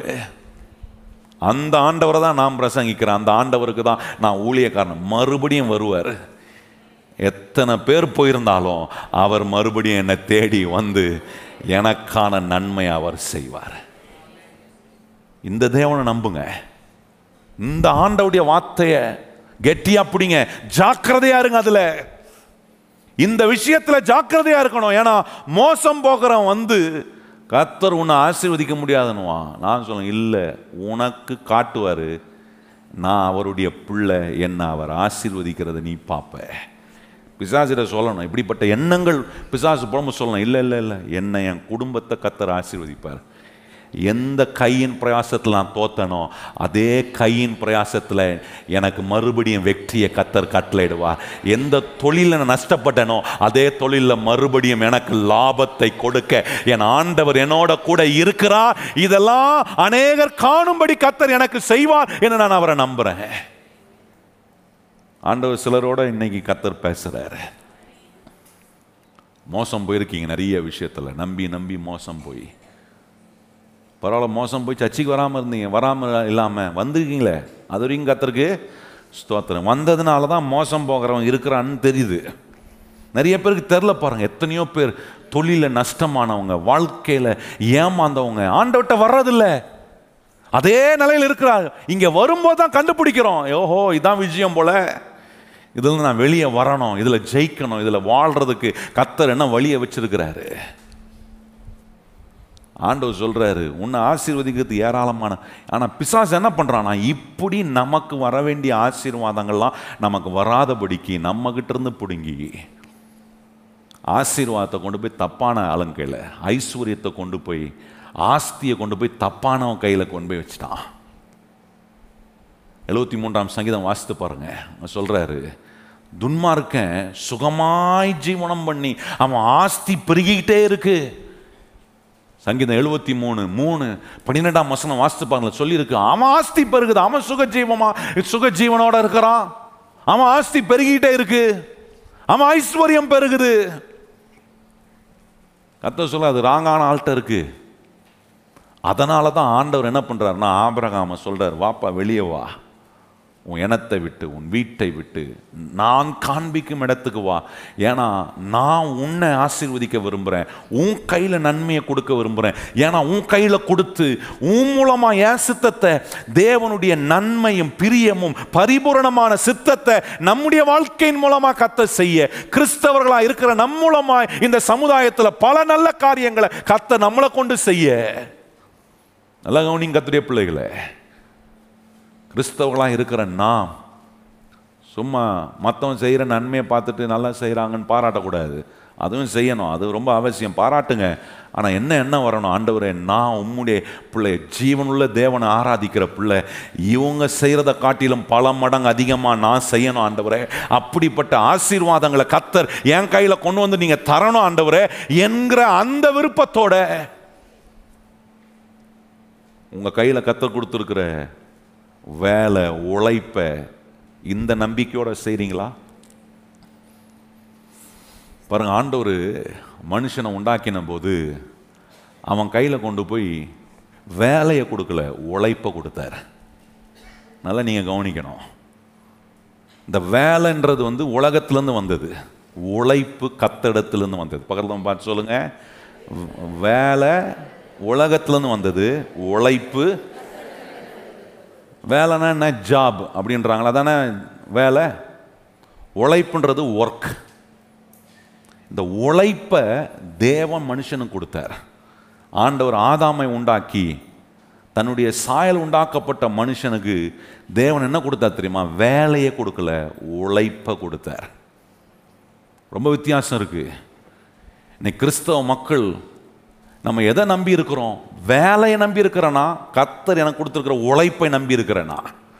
வேலையை நம்பி இருந்தா என் நம்பிக்கை கர்த்தர் மேலே இருக்காது. என் வேலையை நான் நம்பி இருக்கும் போது 1ஆம் தேதி எப்போ வரும், சம்பளம் எப்போ விழும், லாபம் எப்போ வரும், கையில் இது எப்படி நடக்கும், இதை நம்பியே இருப்பேன். அது வேலை.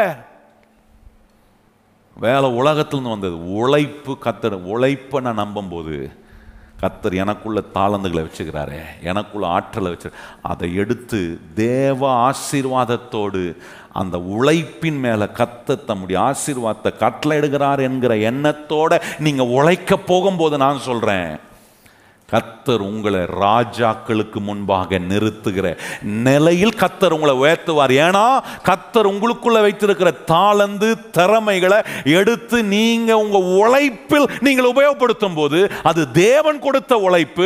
அந்த உழைப்பில் தேவன் கொடுத்த தாளந்து திறமைகளை உபயோகப்படுத்தும் போது நான் சொல்கிறேன், கர்த்தர் உங்களை நீசனுக்கு முன்பாக அல்ல, ராஜாக்களுக்கு முன்பாக நிறுத்த வல்லவர். நீங்கள் யோசிச்சு பாருங்கள், யாரு கையெல்லாம் ஆண்டவர் இந்த உழைப்பை கொடுத்திருக்கிறார் என்று விசுவாசித்த தேவ பிள்ளைகளை ஆண்டவர் எங்க கொண்டு போய் நிறுத்தினா கொஞ்சம் கவனிச்சு பாருங்க. யோசேப்பை தூக்கி சிறைச்சாலைக்குள்ள போட்டாங்க, ஆனா அவங்கிட்ட இருந்தது என்ன தெரியுமா, கர்த்தர் கொடுத்த உழைப்பு அவன்கிட்ட இருந்ததுனால அவனை கொண்டு போய் கர்த்தர் ராஜாக்களுக்கு முன்பாக. என்ன உழைப்பு, சொப்பனத்தை வெளிப்படுத்துற தாளந்து அந்த உழைப்பில் கர்த்தர் யாக்கோபுக்கு யோசேப்புக்குள்ள வச்சிருந்தாரு. நல்லா கவனிங்கள், யாக்கோபு கிட்ட என்ன இருந்துச்சு, உழைப்பு இருந்துச்சு, வேலை இல்லை உழைப்பு இருந்தது அவன்கிட்ட. அந்த உழைப்பை யார் கொடுத்தா, கர்த்தர் கொடுத்தார். அதனால தான் லாபான் எல்லா ஆடுகளை எடுத்தாலும் ஆண்டவர் மறுபடியும் அவன் உழைப்பை ஆசீர்வதித்து அவனுக்கு வெற்றி மேல் வெற்றியை கர்த்தர் கட்டளையிட அவரால் முடிந்தது. ஈசாக்கிட்ட உழைப்பு இருந்தது, அந்த உழைப்பின் மூலமாக போய் விதைக்கிறான் பாருங்க, அந்த விதையில் கர்த்தர் ஆசீர்வாதம். உங்களுக்கு நான் வித்தியாசம் புரியுதா? நீங்கள் போகும்போது சொல்லணும், என்ன சொல்லணும், நான் வேலைக்கு போகிறேன்ல, நான் உழைக்க போகிறேன். ஏன் உழைக்கிறேன்னா கர்த்தர் என்னை உழைக்கும்படி வச்சிருக்கிறாரு. நான் உழைக்கிற இடத்துல கர்த்தர் எனக்கு கொடுத்துருக்க தாளந்து வெளிப்படும், கர்த்தர் எனக்குள்ளே வச்சுருக்க திறமைகளை கர்த்தர் வெளிக்கொண்டு வருவார். அது ஆசீர்வாதத்தை உண்டாகும். அந்த ஆசீர்வாதம் உண்டாகும் போது நான் சொல்கிறேன், மோசம் போக்குறேன் வந்து காதில் என்ன சொன்னாலும் நம்பாதீங்க. இல்லை இல்லை, கர்த்தர் என் உழைப்பை ஆசீர்வதிப்பார். வேலை உலகத்துலேருந்து கொடுக்கப்பட்டது, உழைப்பு கர்த்தரால் கொடுக்கப்பட்டது. கையை உயர்த்தி சொல்லுங்கள், உழைப்பு. எத்தனை பேருக்கு கர்த்தர் உழைப்பை கொடுத்துருக்கிறாரு? இங்கே இருக்கிற யாருமே உழைப்பில்லை அப்படின்னு சொல்ல முடியாது. உழைப்புன்றது தேவன் உங்களுக்குள்ளே வச்சுருக்கிற தாளந்துகள், ஆற்றல், இதெல்லாம் தான் உழைப்பு. ஆதாம் கிட்ட கொடுத்தாரு, உழைப்பை கொடுத்தாரு. கொடுத்துட்டு சொல்கிறாரு, போ பண்படுத்து பராமரினார். இன்னைக்கு ஆண்டவர் நம்ம மேலேயும் அந்த உழைப்பை கர்த்தர் கொடுத்துருக்கிறார். இந்த உழைக்கிறதுக்காக போகிறேன், வேலைக்கு போகிறேன், எங்கே போகிறேன் அப்படின்னு கேட்டால் என்ன சொல்லக்கூடாது, வேலைக்கு போயிட்டு வரேன். இல்லை, உழைக்க போயிட்டு வரேன். ஏன்னா இந்த உழைப்பின் மேலே கர்த்தர் தம்முடைய ஆசீர்வாதத்தை கட்டளை எடுக்கிறார். இப்படி இந்த உங்களுக்கு தேவன் கொடுத்துருக்கிற உழைப்பை கர்த்தர் ஆசீர்வதித்து என்ன செய்வார்னா, மறுபடியும் உங்களுக்கு செல்வங்களையும் வெற்றியையும் என்ன பொருளாதார நன்மைகளை கர்த்தர் கொடுத்து, ஆண்டவர் உங்களை கொண்டு என்னெல்லாம் இந்த சமுதாயத்தில், குடும்பத்தில், சபையில், அவருடைய ராஜ்யத்துக்காக செய்யணுமோ அதை எல்லாவற்றையும் செய்ய கர்த்தர் உங்கள் ஒவ்வொருவரையும் பயன்படுத்துவார். எத்தனை பேர் விசுவாசிக்கிறீங்க? நான்லாம் ரொம்ப சாதாரணமான ஆள் பாஸ்டர், அப்படி சொல்லவே சொல்லாதீங்க. நான் சம்பாதிக்கிறது ரொம்ப சொற்ப பணம், அதெல்லாம் ஒன்றும் பெரிய இதுவாக இருக்காது, நான் கொடுத்து என்ன இப்படிலாம் சொல்லவே சொல்லாதீங்க. உங்கள் மேலே கர்த்தர் தம்முடைய உழைப்பை கர்த்தர் கட்டளையிட்டு இருக்கிறார். நீங்கள் செய்கிற சின்ன வேலையை கூட 100 மடங்கு கர்த்தர் ஆசீர்வதிப்பார். இப்படிப்பட்ட தேவ ஆசீர்வாதம் உங்களுக்கு தேவன் கொடுத்துருக்கிற உழைப்பின் மேலே வேலை செய்யும் என்று நம்பி உங்கள் மனதை புதுதாக்குங்க. ஜாக்கிரதையாக இருங்க. பிசாசு சொல்கிற மோசம் போக்குற பொய்க்கு உங்களை ஒப்பு கொடுக்காதீங்க. கர்த்தர் சொல்கிற வார்த்தையை நம்புங்க. உங்கள் வாழ்க்கையில் வெற்றி மேல் வெற்றி காண கர்த்தர் உதவி செய்வார். எத்தனை பேர் வெற்றி அடையணும், என்னால் வெற்றி அடைய முடியும் அப்படின்னு நம்புகிறவங்க இடத்துல எழும்பி நின்று என்னோட கர்த்தரை மகிமைப்படுத்துங்க. கர்த்தர் இன்றைக்கு நம்மோடு பேசியிருக்கிறார். இன்றைக்கி ஒருவேளை நீங்கள் உங்களுக்கு உலகத்தில் கொடுக்கப்பட்டிருக்கிற வேலைக்கு நீங்கள் போக வேண்டியதாக இருந்தாலும் வீட்டை விட்டு போகும்போது சொல்லுங்கள், ஆண்டவரே நீர் எனக்கு கொடுத்துருக்கிற உழைப்பை நான் ஆண்டவரை செய்யும்படி போகிறேன், என்னை உழைக்கும்படி கர்த்தர் வச்சிருக்கிறீர். கையை உயர்த்தி எத்தனை பேர் ஆண்டவருக்கு நன்றி சொல்கிறீங்க? ஆண்டவரை என்னை உழைக்கும்படி கர்த்தர் நீர் வச்சிருக்கிறீர். ஆண்டவரை இந்த உழைக்க நான் புறப்பட்டு போகும்போது நீ ஆசீர்வதிக்கப்பட முடியாது, நீ வெற்றி அடைய முடியாது, நீ உயர முடியாது, நீ மேன்மை அடைய முடியாது என்று பிசாசு சொல்லும் போதெல்லாம் அதை எதிர்த்து நிற்க திராணி உள்ளவர்களாய் நாங்கள் இருப்பதுக்கு என்ன செய்யணும்னு, நாங்கள் எங்கே இருந்தோம், நான் எப்படி இருந்தேன், கர்த்தர் என்னை எப்படி ஆக்கியிருக்கிறார் என்று நாங்கள் ஆண்டவரே அதை அறிந்து அந்த சத்தியத்தை நாங்கள் நிதானமாய் ஆண்டவரே கவனித்து ஆண்டவரே அதில் நாங்கள் ஜாக்கிரதையாய் நின்று ஆண்டவரே பிசாசு கொண்டு வருகிற எல்லா ஆண்டவரே சூழ்ச்சிகளுக்கும், மோசம் போக்குற பொய்க்கும், ஆண்டவரே ஏமாத்துகிற எல்லா ஏமாத்துத்தனத்துக்கும் நாங்கள் எதிர்த்து நிற்க திராணி உள்ளவர்களாய் கர்த்தர் எங்களை பலப்படுத்துகிறதுக்காக உமக்கு நாங்கள் நன்றி சொல்லுகிறோம் ஆண்டவரே. குடும்பத்துக்குள்ள, உறவுக்குள்ள பிசாசு கொண்டு வருகிற பொய்யை நாங்கள் எதிர்த்து நிற்க கர்த்தர் கிருபை செய்வீராக. உம்முடைய உண்மையில் நாங்கள் நிலைத்திருக்க உம்முடைய சத்தியம்தான் ஆண்டவரே உண்மை. எத்தனை பேர் வாய்களை திறந்து சொல்றீங்க, ஆண்டவரே உம்முடைய வசனம் தான் அந்த சத்தியம். ஆண்டவரே அந்த சத்தியத்தை இவ்வளவு நேரம் நாங்கள் கேட்டிருக்கிறோம்ப்பா, நாங்கள் கர்த்தரால் ஆசீர்வதிக்கப்படுவோம். எத்தனை பேர் விசுவாசிக்கிறீங்க, என் மேல கர்த்தரின் ஆசீர்வாதம் வேலை செய்கிறது, ஆகவே கர்த்தர் என்னை ஆசீர்வதிக்கிறார், நான் ஆசீர்வாதமாக இருப்பேன். ஆண்டவரே அப்படிப்பட்ட நிலையில் நாங்கள் ஒவ்வொருவரும் நாங்கள் செய்கிற ஒவ்வொரு காரியத்திலும் உம்முடைய ஆசீர்வாதத்தை நாங்கள் அனுபவிக்க கர்த்தர் எங்களுக்கு கிருபை செய்யுங்கப்பா, கிருபை செய்யுங்க, கிருபை செய்யுங்க. இன்னைக்கு கேட்ட ஒவ்வொரு வசனமும் உம்முடைய பிள்ளைகள் திருப்பி போகும்போது, சூழ்நிலைகளுக்குள்ளே போகும்போது, தேவைகளுக்குள்ளே போகும்போது, இந்த மோசம் போக்குற பிசாசு வருவான் ஆண்டவரே, அவன் வரும்போது கேட்டிருக்கிற இந்த சத்தியத்தை வைத்து நாங்கள் எதிர்த்து நிற்க திராணி உள்ளவர்களாய் எங்களை நீர் பலவான்களாக்கி இருக்கிறதுக்காக உமக்கு நன்றி சொல்லுகிறோம். தொடர்ந்து உம்முடைய வசனமே எங்களில் ஜெயம் பெறுவதாக, உம்முடைய வசனம் எங்களில் ஆண்டவரை ஜெயிக்க நாங்கள் உங்களுடைய வசனத்துக்கு முக்கியத்துவம் கொடுக்கிறோம். எங்கள் மனதை நீர் புதிதாக்கி இருக்கிறதுக்காக நன்றி. தொடர்ந்து பெரிய காரியங்களை செய்யும். நம்முடைய பிள்ளைகள் புறப்பட்டு போய் செய்ய போகிற ஒவ்வொரு பிரயாசங்களிலும் கர்த்தருடைய ஆசீர்வாதம் விளங்கட்டும். எல்லா தீமைக்கும் பொல்லாப்புக்கும் விலக்கி உங்களுடைய பிள்ளைகளாகி எங்களை நீர் பாதுகாத்து கொள்வோம்.